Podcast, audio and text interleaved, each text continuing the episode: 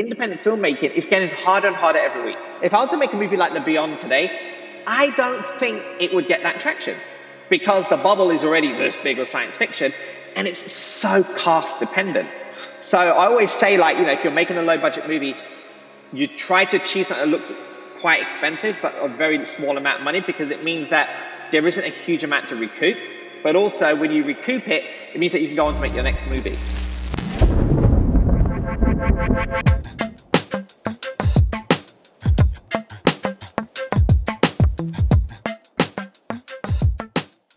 Hey, it's Andy here, and welcome to the Video Talks podcast, uh, where we talk to creators and commissioners and everyone in between about the business of video.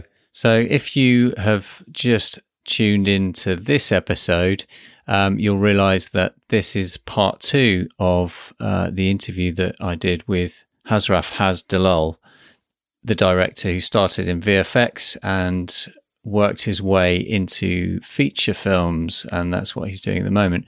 So the previous episode is episode six. So if you haven't yet listened to that episode, then I'd I'd recommend that you go back and listen to that episode because there's loads of brilliant advice in there for people who are filmmakers and creators um, and everyone in between. So let's kick off with part two here we go. It's uh, it's Hasraf HaZ Dulull. During the development of the Beyond, um, you tapped into. You said you tapped into your kind of movie exec um, contacts and and discovered what would be essentially what would they would be looking for in two years time could you find a kind of way around could you find it if you don't have those contacts already obviously yeah. you, you're very accomplished in in um, your vfx work already i'm not saying there's a short route because there is never a short route but is there a way that you know if you don't have those contacts that you can kind of look at what might yeah. be what people might be looking at in a couple of years time Yes, there is. And if you used to ask me that question, say like uh, three years ago, I'd be like, I have no idea. But today, I can really safely say, yes, you can. You know, because here's the thing: like over the years, I like, whole, for example, the whole of last year, I spent in development for this for my next film. Now, one of the things I realize is you can just reach out to sales companies. So, in order for a film to be sold, you have a sale company, right? A sales company. You know, when you see a movie and you have like these six, seven different logos pop up. You're like, how many people involved in this film? Well, most of those logos are sales companies and distribution companies. You know, Lionsgate could have the rights to distribute in Europe, whereas Universal will have the rights to distribute North America. And then you have Tencent has the right to re- to distribute in China. So all those logos will come up on the on the movie because they're each individual territorial sales. Now those companies, you know, loads of sales from like Gravitas Ventures. You know, there's a few others like that. AMP, another one. They they they focus more on independent films, right? So you, so you can reach out to those people very easy. You can just email them. Another one's called Raven Banner, who you know they're Canadian based sales company, and they predominantly deal with genre horror sci-fi movies that are made for like two million or less.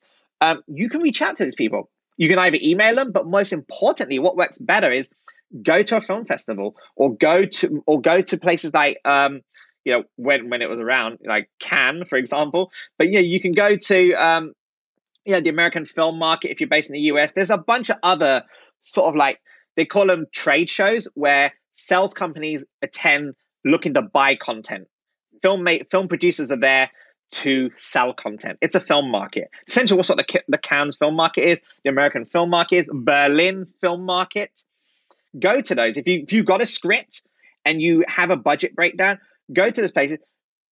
Just go and talk to them and engage with them because they are so open. Because they will, they are the ones that are going to reply to your emails when you send an email. Say, hey, I've got a project. We're about to go into production.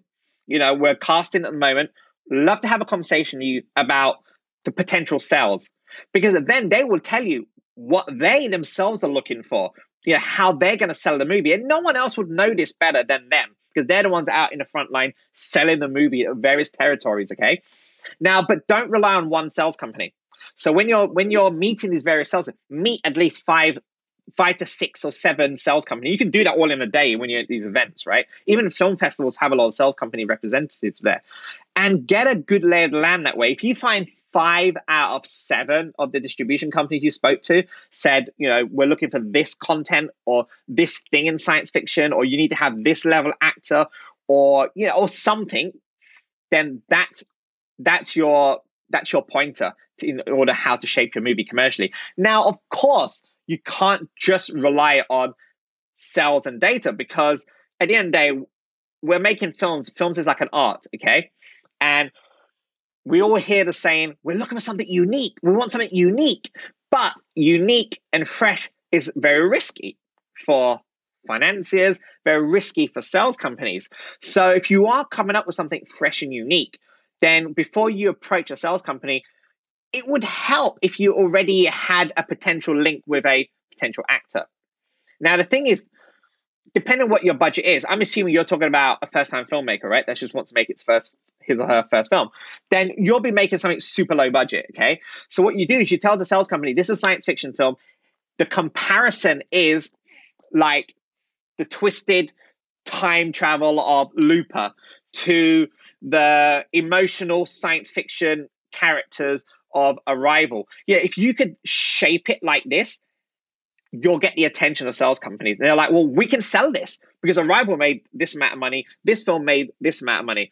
You know, but what I always, the advice I always tell filmmakers when they're talking to financiers and sales companies and actors, don't say your movie is like, it's going to be like Star Wars. It's going to be like Gravity because that, as impressive as that may sound in terms of ambition, you're actually going to be turned away because people who are in the industry will know there's no way you're to be able to do Star Wars. If you do attempt it, it's not to look good and we're not to look good. So go in with a humble opinion and say, look, this is low budget. This is contained. It's all set in one room. But here's what makes this film special. And here's why people will flog to their VOD streaming of choice and pay $4.99 to rent it or $13.99 to buy it. Or why this film could potentially be a theatrical limited because it has this, this, and that. If you approach it this way, people are willing to take a risk, but also people can see how you're going to sell it. What I always do is when I go in, I never tell them, pitch them the story. No, I pitch them the trailer. Because at the end of the day, distributors are marketing guys. They the first thing they want to know is there's two things they want to know. Firstly, how are you going to sell this movie, which is important, which is what's going to decide whether they're going to spend another 10 minutes talking to you. And B, is there something in this that gives it value? Is the director a high value um, director? Is um, the actor they've got attached high value? Is the music composer high value? those are the elements that's involved. And I have to say, independent filmmaking is getting harder and harder every week. Okay. Like, if I was to make a movie like The Beyond today, I don't think it would get that traction because the bubble is already this big with science fiction and it's so cast dependent. So I always say, like, you know, if you're making a low budget movie, you try to achieve something that looks quite expensive, but a very small amount of money because it means that there isn't a huge amount to recoup. But also, when you recoup it, it means that you can go on to make your next movie.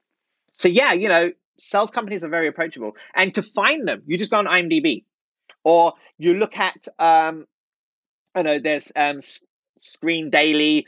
Yeah, there, there's a bunch. You can just Google sales agents. Or, you know, the easiest way to do it, if you're not very familiar with things like IMDb Pro or, or trade magazines, is when you watch a movie and you see certain logos, just Google those logos. That's exactly what I did with the Beyond.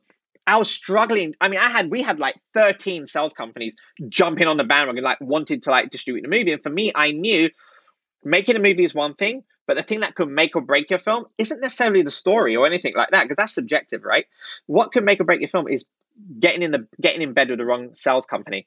Because they'll take your film and they'll put it on a catalog and you'll never see it again. Or they do a really shoddy job of promoting it or whatever. So for me, it's just as important. And I remember like thinking, who the hell is going to get this film? Because we had one distributor who's going, can we recut the trailer and have all the action, all the beautiful VFX scenes? I'm like, I don't think you quite get this movie. So I remember watching this documentary called, um, I think it was called Nightmare, which is, um, it's a fake documentary about sleep paralysis, which I watched on Amazon. It was so well done. It was, and I it freaked the hell out of me because I felt it was real. Even though it was a fake docu, but very dramatized, right? And I remember seeing the logo Gravitas Ventures come up. I'm like, I've seen this logo a few other independent films, and you look at their catalog and you're like, these guys distribute some really cool films that are very twisted in sci-fi genre, yet they get a lot of traction because I go on iTunes and there's all Gravitas Venture films. I go on like you know, Amazon, a lot of Gravitas Ventures. I'm like, I think these are the guys that will get it. So I went on their website, emailed them on their contact list, sent them a link to the private trailer link. Within 24 hours, they got back. They go, We love this. Can we jump on a call? And it was a guy called Scott Kaplan, who's a VP of Gravitas, who's no longer there now. He's got his own company. He fell in love with the project. And I think it's important when you find a sales company that genuinely loves your project, not just loves the idea of selling your film, which a lot of them do. Um, they gen and this this guy Scott Kaplan was a sci-fi nut, so he made it his mission to get this movie out to me, and that's how I found Gravitas Ventures. So really, it wasn't to do with my connections as such to getting Gravitas. It was really just watching that movie or that documentary. Go, who are these guys? I want to team up with these guys, and anyone can do this. You can do this. Anyone can do this. Brilliant. Um, obviously, we've got to touch on um, you know what you're what you're up to at the moment, but I think Sure. I'd just like to go through our scrub forward, um, our scrub forward round, which is like a quick fire round. So if you don't want to answer, just say scrub. Um, okay, video nasty. What's the worst habit you see people practice in filmmaking or animation? Um, probably using the word "fix it in post" on set. That's like the worst thing I've heard. Oh, don't worry about it. We'll fix it in post. Um, it'll take you ten seconds to move that that lamppost. Don't worry, we'll fix it in post. And it takes you two weeks to remove that digitally. So that's a really bad habit, I see. Uh, and is that one of the reasons that you um, that you did twenty thirty six Origin Unknown as a, Partly, yeah. built a set? Yeah, Absolutely, absolutely, yeah. cool. Okay, VR or AR or mixed R?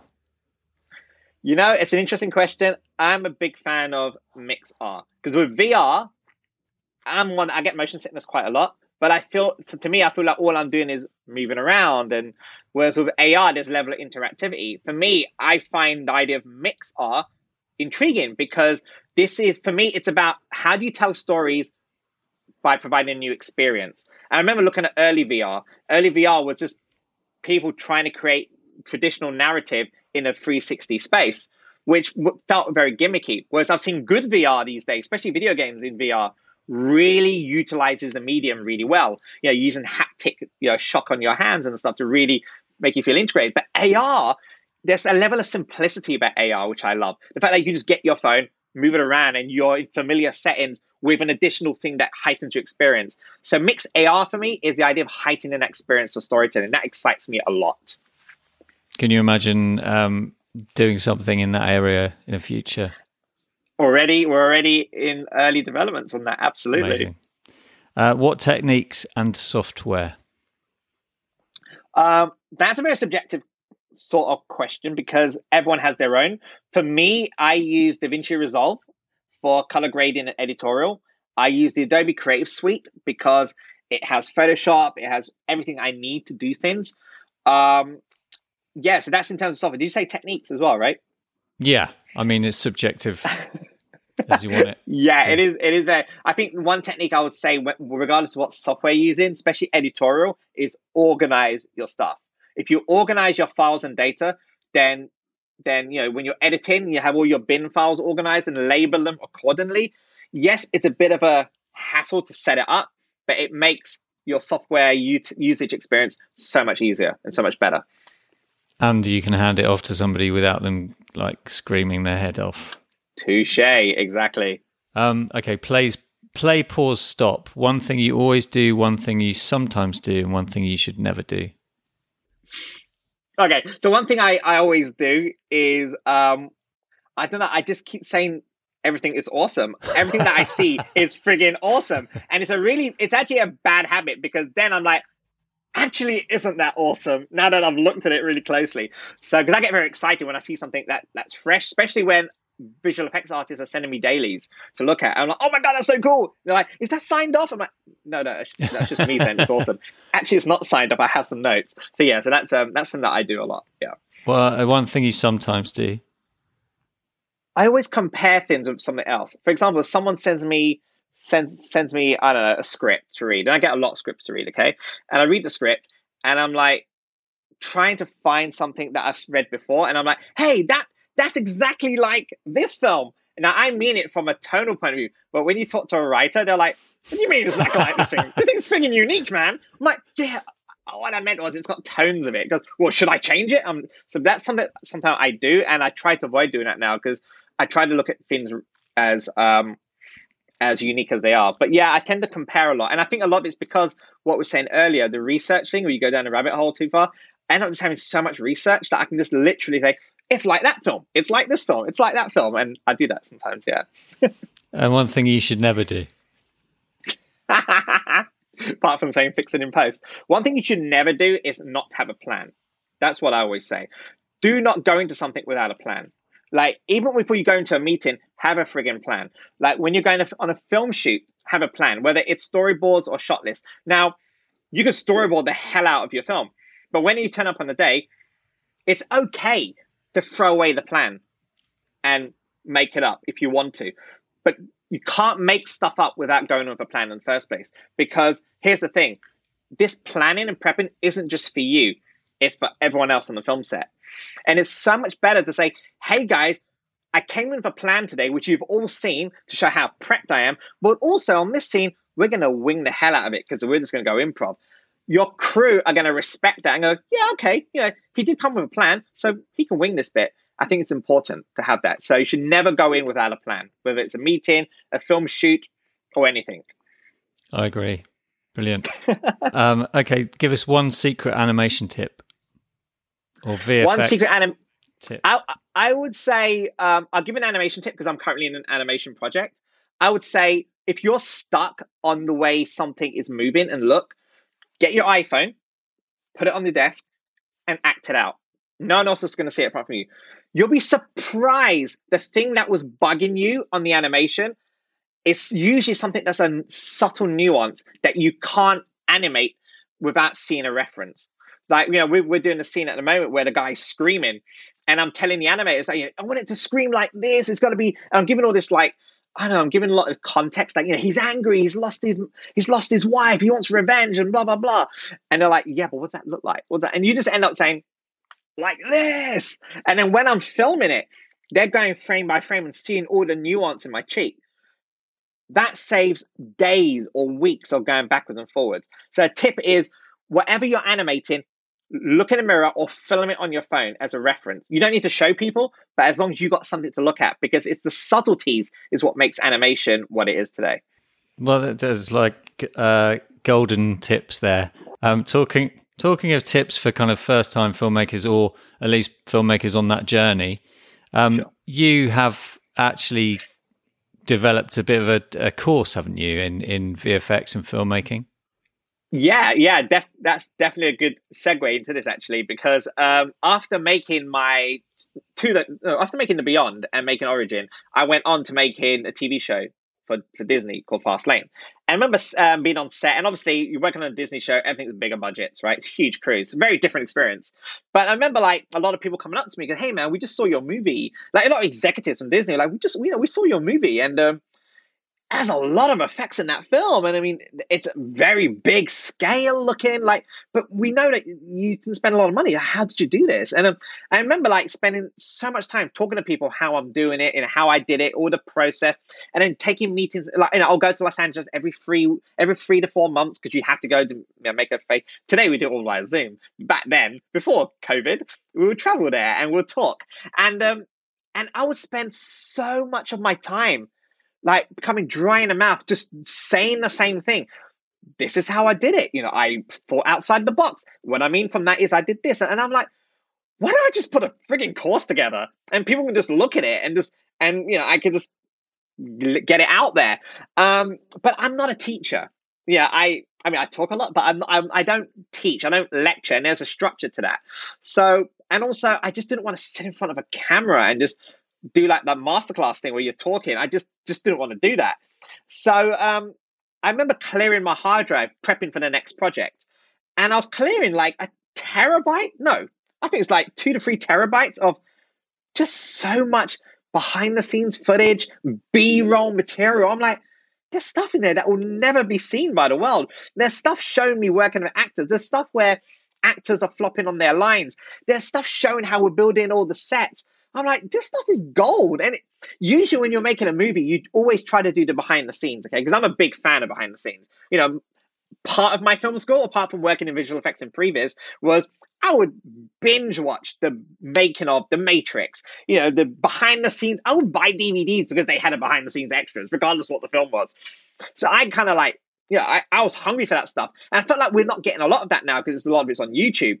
So I felt like I want to give something back as well. I want to do that. So I had tons of materials. But as you know, with distribution companies, you know, they're very selective of what behind the scenes they put on. And because of, you know, data space or so on. So, you know, most of that 75% of the material never got used. So I'm like, well, I own the material to the Beyond and I own the material for Origin Unknown, being a producer on it. So I started putting together this course where I wanted a unique angle. And the unique angle was you never see me talking to the camera. You hear me talking, but you just, the whole thing is a fly on the wall experience of what it's like to make those movies, especially the, the movies, the Beyond Original Unknown. So I took a few months and put together this science fiction filmmaking course. Now, like the way I made the Beyond, I did some research, and there's tons, there's, there's hundreds of thousands of filmmaking classes out there, and they're really good. But I found there was something in there that was missing. And the thing that was missing, there was two things. Firstly, they they didn't feel very current, like, and they didn't really show so much problem solving. They were fantastic with the theory of cinematography the filming, the theory of directing actors. That stuff was great. You know, it's priceless stuff. But there wasn't anything in there that's saying, we effed up and this is how we solved it. Or, you know, how do you get your script to screen from a director's point of view? And most importantly, how do you market your films? What is involved in marketing? You know, and paperwork, legals, yeah, these are stuff that I had no idea until I made the film The Beyond, and I'm uh, being requested for like hundreds of paperwork from release form to legals to sign offs. They don't teach you that stuff. I don't think they teach you that in film school, they just cover it. But also, I wanted to sh- kind of give an insight that people weren't familiar with visual effects that could make visual effects movies, and a lot of it is having an understanding of visual effects as a as a tool, as opposed to the savior of your film. I want to make that clear. So that is why I titled this this course, which is like a 13 part course. They're very bite sized. They're like between five to 10 minutes long. And I purposely made them bite sized because I knew the attention span when I'm watching a filmmaking class, within 10 minutes, I'll doze off or I am going to get bored. So I wanted something that could be repeatable viewing, kind of like what Quibi is doing at the moment, you know, with those short bite sized um, content. I wanted to do something like that and but also I wanted to make it in a way that um that anyone can access wasn't just for filmmakers, but also people that were aspiring filmmakers or just fans of science fiction films that wanted to know what was it what was it like working in miniatures? You know, how do you marry miniatures with visual effects today? How do I take a script and how do I break it down so that I can budget it? How do I break it down so I can communicate to my heads of departments? There was nothing like that out there. So that's what this class is. And it's great because now I can finally put to bed all the behind the scenes footage because it's all getting used. That's brilliant. That's brilliant. Where can people find the course? So you can definitely find it on the link that um, that you know we can post out. It's a Vimeo link, but if you go to hazvfx.com, on the front page it has vfx.com, you'll see a link to it, and it's Vimeo on demand, so you can watch it. You can like you can rent it. And what I did was recently during COVID, I just slashed the prices. I just thought, screw it. You know, I didn't make this to be as a commercial hit. I made this as a way just to get get all this in here and in there out. So I slashed the prices to like it's a price of a pint. You can now rent the entire thing. So hopefully that's accessible. Hopefully it inspires filmmakers to go out there and make stuff. But most importantly, it just gives an insight into what it's like to make movies and that um, literally anyone can do it. So we we have been through your incredible life um, and your career from VFX into features, and now your latest project that's wrapped was an animation, and then um, then you'll you'll work you're in development of another one. Could you maybe touch on those? Sure thing.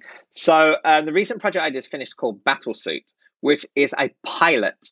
Uh, so for those who don't know what a pilot is, a pilot is usually the test proof of concept episode which will either decide a show gets greenlit or does not get picked up. Okay, so it's like a typical American model of television. Um, so a comic book company last year reached out to me via LinkedIn and said, "Hey, look, we're huge fans of your work. We, you know, we would love to meet up." It was actually the owner of the comic book company called Neil Gibson, who's a really great comic book writer. He he runs a company called T Pub Comics, and he's quite familiar, um, well known for Twisted Dark series. So um, he we met up for a cup of coffee at Costa, and um, and he just wanted some insight on how how do we how to move his comic IP into into the film world. And because he was fans of my work, he wanted to meet me. And so there was no idea of collaborating at all at that. I gave, he gave me a bunch of comic books. That's the perks of meeting comic book companies, by the way. You get tons of comic books. Um, all on my shelf there. Um, so, um, and I read one, and then he was later on, he goes, Look, I had a great meeting with you, man. Thanks for the advice.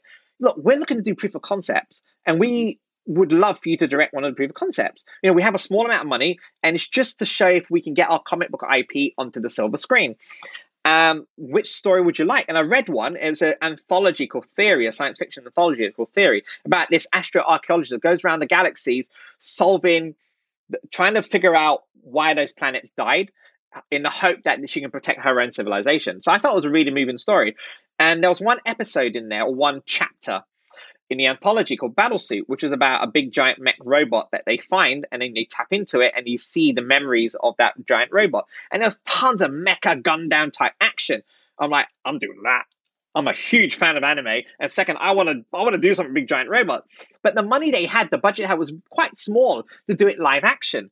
So I went back to this, listen, there's no way we could do this in live action. You know, you're gonna need the budget of Pacific Rim or you know, it doesn't matter like how many hours I spend on it it won't look as good. And I'm worried about doing something that won't look as good. And I really love this material, so I'd rather not do it. And then I went away, and a few days later, you know, I watched Love, Death, and Robots on Netflix. I'm like, this is friggin' dope. You know, this is amazing. They could do adult animation like this, and there's a hunger for it now. And at the same time, I was um, doing previs for my next feature film called Luna, which was supposed to shoot this year, but we were now postponed it for obvious reasons for next year. So I was using it called Unreal Engine. So Unreal Engine is made by the developers Epic Games, and they've made this game called Fortnite, which we're all familiar with. So Unreal Engine is the tech that drives the games and the cinematics. I was using it to do previs, okay? But I quickly realized doing previs that the quality of the previs I was doing on my laptop surpassed the previs I was doing back on the Dark Knight. Because back in the day, previs little grey objects sliding around just to get the composition and timing and framing. But what I was doing was it had lighting, reflection, textures, shadows, motion capture. It felt like a first pass animated film. So I quickly thought to myself, I spoke to the guys at Epic. I said, hey, you know, is anyone making animated content out of this? Everyone's like, well, yeah, they're looking to do it, but everyone's used for game cinematics or the actual game content. I'm like, do you think it's crazy if I tr- attempt to make an animated film out of this? They're like, no, you should give it a shot.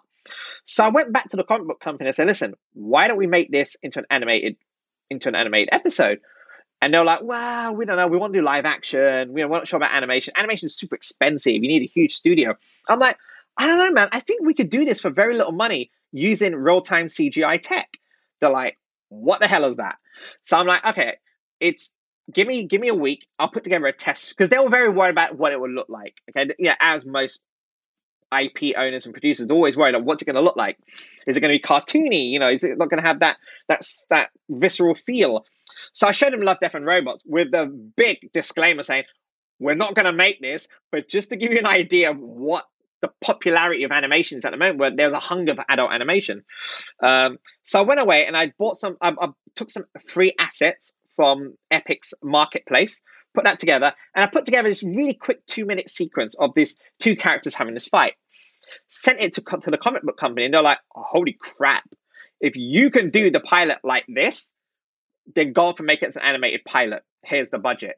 So, it, firstly, not only did it give them confidence of the animation format, but it also, for me, I set the benchmark expectations. So even if I just gave them that, they would be happy with that. And that's very important when you're dealing with clients, right? It's a set to manage their expectations, okay?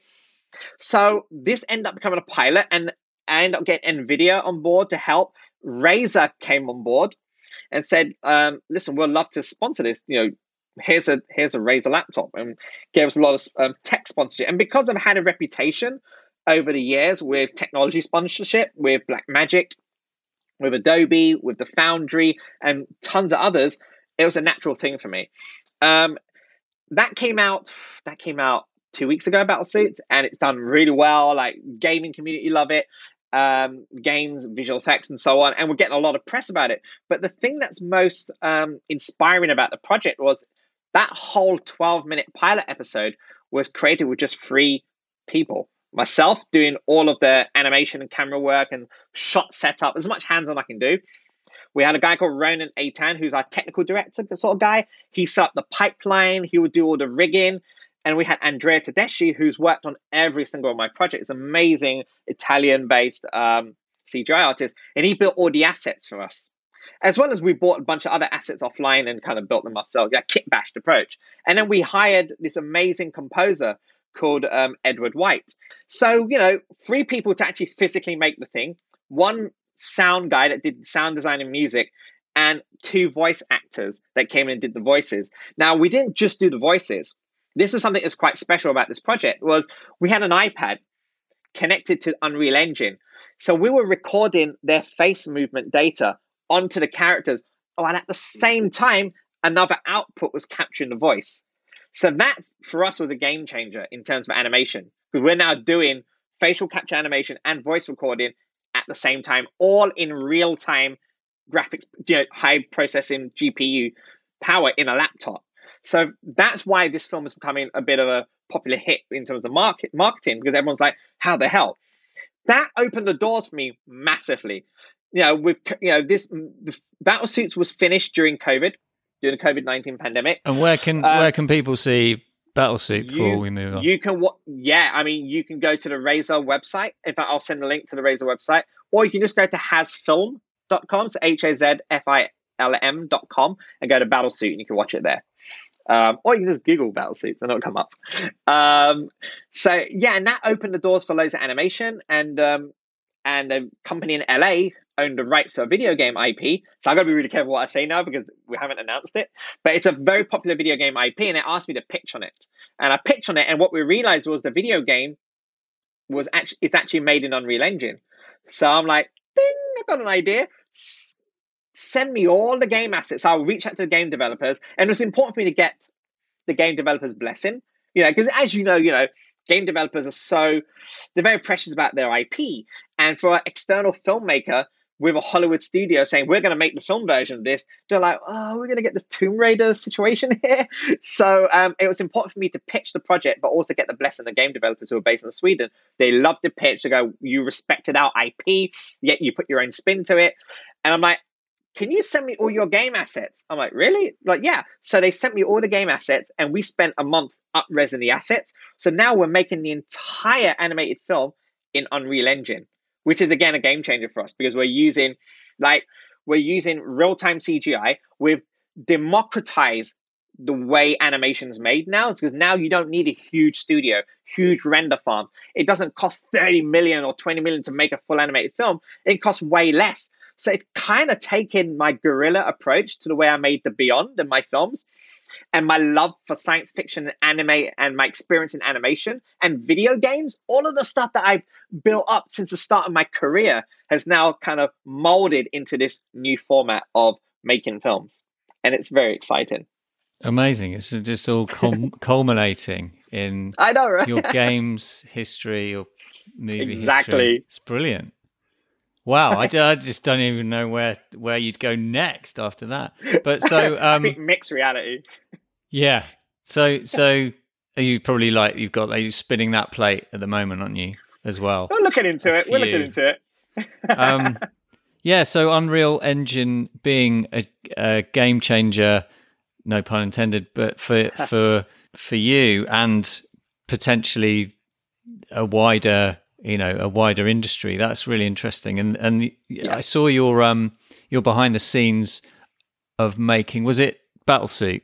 No, and Battlesuit, and yeah. you you were saying I'm just this is a really mobile setup. This is this is very durable. What is the future? Do you think for? I mean, not specifically sci-fi, but obviously tech leads um, sure. creativity in a lot of places. What are your What's your vision for the future of the industry, essentially? Sure. I mean, virtual production is the buzzword at the moment. It's the buzzword. You know, I think most of us already seen the behind the scenes of Mandalorian, where they had huge, massive screens, like a big volume of LED screens, and they're playing back um, CGI backgrounds synchronized with your camera. And that means now the future of filmmaking is like is very exciting because now we don't have to travel to those locations. We can have a studio play back the photoreal CG backgrounds synchronized with your camera. Now, a lot of people like say, well, isn't that just rear projection? No, rear projection is playing back footage and your camera is locked like this. If you try to move your camera to the side, it will be flat, right? Virtual production is playing a 3D, photoreal 3D scene in real time in a game engine, whether it's Unreal or Unity. And that CGI camera is synchronized with your camera on the set. So when you move that camera, that camera is moving as well. So you get real parallax. You, it's as if you're there. You get real depth of field. You get lighting on the actor's face. And that is a game changer because now, yeah, that's going to really change the way filmmakers approach scenes. It would change the way films are budgeted, which means, you know, you don't have to fly an actor halfway around the world. You can probably go to where the actor is and build build a virtual set. You know, but also from the independent filmmaking world, you know the tools that we use to make those visual effects or or those very expensive looking CGI sequences are pretty much free now. I mean, look, you have Unreal Engine free to download. You have Unity, which is free and affordable. You have Blender, which is a 3D animation compositing software. Free, has always been free, but now it's also part of Unreal Engine. And I think, you know, we're going to get to a point where we're going to see stories that were not necessarily possible back in the day you're going to see a lot of them coming out. You're going to be seeing like short films not trying to be a version of another film, but doing something that is bold and brave. You're going to find studios, network executives, finances, finances are going to find in themselves to like take a leap of faith and say, you know, let's try this most batshit crazy idea because the technology is so affordable now and so cheap. It's in the hands of the filmmakers the filmmakers are going to be able to express themselves so much more quicker and faster as opposed to before where they'll hire a storyboard artist they'll hire a previs team get very frustrated going backwards and forwards spend a year trying to get this vision when now you spend a day and you got your vision on screen that's going to change massively and i'm really excited because not only from a filmmaker from my point of view but as an audience i'm going to see other filmmakers coming out of ideas that were deemed too crazy to do back in the day which now is possible I look forward to seeing your next move for sure. Thank you. Um, and what what is your you know on a on a more personal level? What's your kind of um, vision for your future and your ultimate goals? Um, basically, for me, you know, I want to get to a point in my career where I've made a lot of films. I've made a lot of diverse type of films. Um, you know, science fiction, thrillers, action, also TV shows, to a point where I get to a point where I'm producing other filmmakers. Because you know, I recently um, produced a or exec produced a short film called Satori, which was directed by the cinematographer and my good friend Adam Batchelor. And yeah, it was his first short film. And he's always been a cinematographer. He was a cinematographer on The Beyond, cinematographer on my short film Sync. So it's nice to see him kind of like take the next step and, and go in a director's chair. And my job is to support him to take his vision. And I really love that part of the job where I wasn't responsible for like making directing decisions now. I'm now the guy that's saying, you need to be, I need to have more um, clarity here. And you need to hit the budget. You know, what can I do to help you make your film based on my experience? And I think you know in the future, I'm, I would love to see myself more of a producer where I tap into new talent because of my experience, because I understand the format of animation, visual effects, and high concept filmmaking you know, to be able to take the next generation of filmmakers and, and empower them to tell their stories. But you can't do that until you made a bunch of movies yourself. So that's where I see myself. Yeah. Well, thanks, Haz. It's been an absolute pleasure. Um, highly entertaining and highly educational um, talking to you. It's brilliant. How do people connect with you if if you don't mind them connecting? Sure, I'm I'm quite big on social media, so you could follow me on Twitter uh, my handle on Twitter is haz underscore Dulull, my surname, which I'll, we'll put on at the bottom of the link of this podcast, and my Instagram, which is haz dazzle. you'll find me there. And it's definitely worth if you if you are interested to, to see more behind the scenes. Is both of my social media accounts, like my um, Instagram, I post a lot of behind the scenes footage all the time. As I'm in projects, I try to inform people. So if you are interested in seeing an insight on how films are made, definitely check out my my social media. Brilliant. Any quick plug that you want to make? Um, definitely look out for the animated feature trailer. It's going to hit probably end of August. But in the meantime, definitely check out my filmmaking classes because I'm sure there's one episode in there that's going to connect with anyone. Whether you're into sound, whether you're into filmmaking, whether you're into just creative script writing, you'll benefit from that.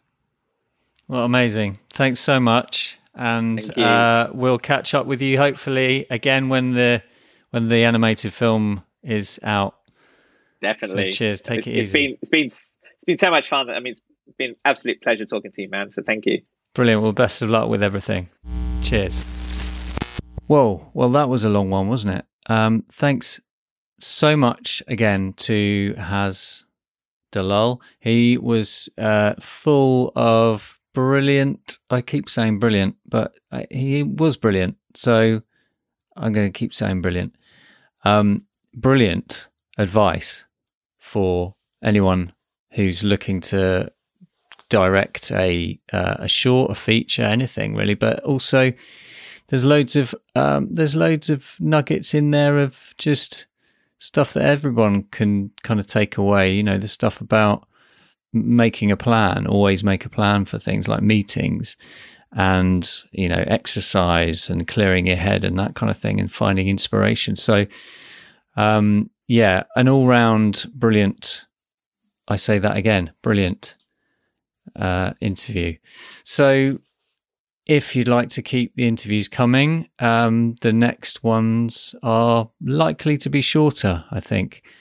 But equally as informative and hopefully entertaining.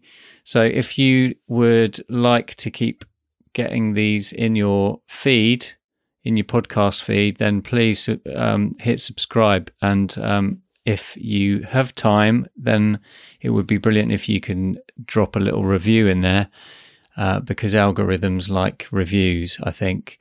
And if you want to check out the show notes for this episode, so that will include all the links to Haz's um, work and his course, uh, some things that were mentioned, you know, links out to things that are mentioned in the interview, then just go to videotalks.co and and you'll find the link to the blog post where the show notes will be. Um, and also, you'll find links to the other episodes um, that we've recorded so far. So, thanks for joining me again on Video Talks. It's been a pleasure to talk to you. Um, hopefully, we'll get to know each other a bit better over the next few weeks and months. Um, and until next time, stay lucky. I don't know why I said that, but my uh, I've got a friend who says that. So um, if my friend is listening to this, he'll know who he is. Uh, so, yeah, stay lucky. That's what I'm saying to you.